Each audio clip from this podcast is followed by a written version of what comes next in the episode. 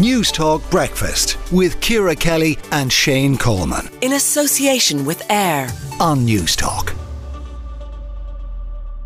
A new poll by studentsurvey.ie has found that more than one in three students in higher education say they've seriously considered quitting their course. Brian Mooney, guidance counsellor and Irish Times columnist. Your reaction to this survey, Brian? It doesn't surprise me, um, to be honest with you, because my own experience in chairing a number of further education boards are that students who maybe would previously have you know, gone through the process relatively seamlessly are now manifesting quite a lot of stress symptoms, you know, due to maybe social isolation during COVID, the cost of living, the accommodation problem, being able to actually interact in a positive way with the college experience, where previously that might have been taken as a given, and now, given the cost pressures, commuting long distances to college, there is a cohort who are really, really struggling, um, particularly maybe postgraduate students, you know, who've decided to commit maybe to a master's or PhD program, and you know, look around them and see a lot of other people in employment, obviously with very high employment numbers, and finding, you know, what the hell am I doing? You know what I'm yeah. saying? And just the motivation to continue. Uh, Where uh, is do, some of it is some of it also just that they picked the wrong course and that maybe people are going to college because we've huge numbers of people going to college, uh, oh, and maybe maybe they shouldn't have gone to college.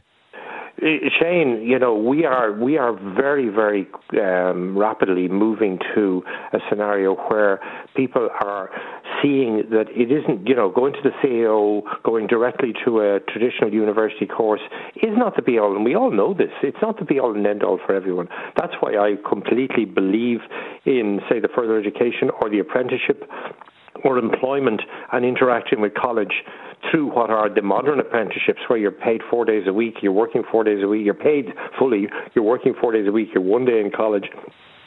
The more holistic um, experience that some students, when I say students, that is people who traditionally finish the Leaving Cert and can go on and do other things than go down the CAO route, go to an academic. You know, we are seeing those numbers increase. Okay. And Simon uh, Harris is putting a lot of resource and investment into getting people to think about college differently. And yes, there are people who either for their own reasons or for parental reasons go down that route and find themselves asking the question, Brian, what am I doing here? Brian, uh, just um, a couple of things. I mean, we, we, should say there is some good news uh, in Oh, yes, uh, the experience has people's experience has, has got better since COVID. Uh, over half We're talking students. about the cohort who are struggling, Shane. We're not talking yeah. about the you know. Yeah, no, I sorry, I was just leading up to to a, another question. The fifty four percent rated the overall quality of their interactions at a, a higher level uh, as high. But one thing that did jump out at me: fewer than half of students believe teaching staff provided prompt and detailed feedback on tests or assessments. Is that a fair criticism?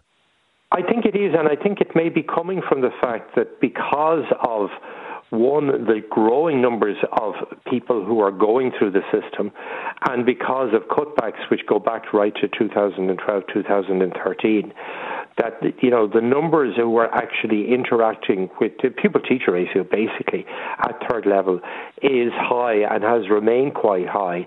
And again, the culture during COVID, whereby an awful lot of lectures were online and a lot of staff maybe got used to interacting with students at more of a distance, that, you know, when you bring all those factors together, again, you will find that, again, some students will experience that sense that they don't really feel that they have a high quality interaction okay. with the staff through tutorials, through being able to discuss issues with their lecturing staff, and the pure volumes that lecturers are now trying to, um, you know, interact with. Brian. Because if you actually look at the numbers, the numbers have grown exponentially in the last 10 or yeah, 15 years, Brian. and yet the actual staffing and the actual structures behind those um, interactions haven't really increased. Brian Mooney, guidance counsellor, Irish Times columnist. Thank you for talking to Newstalk Breakfast this morning. Let us know your own stories uh, this morning of uh, college and college uh, maybe potentially dropping out of college. Why you did it?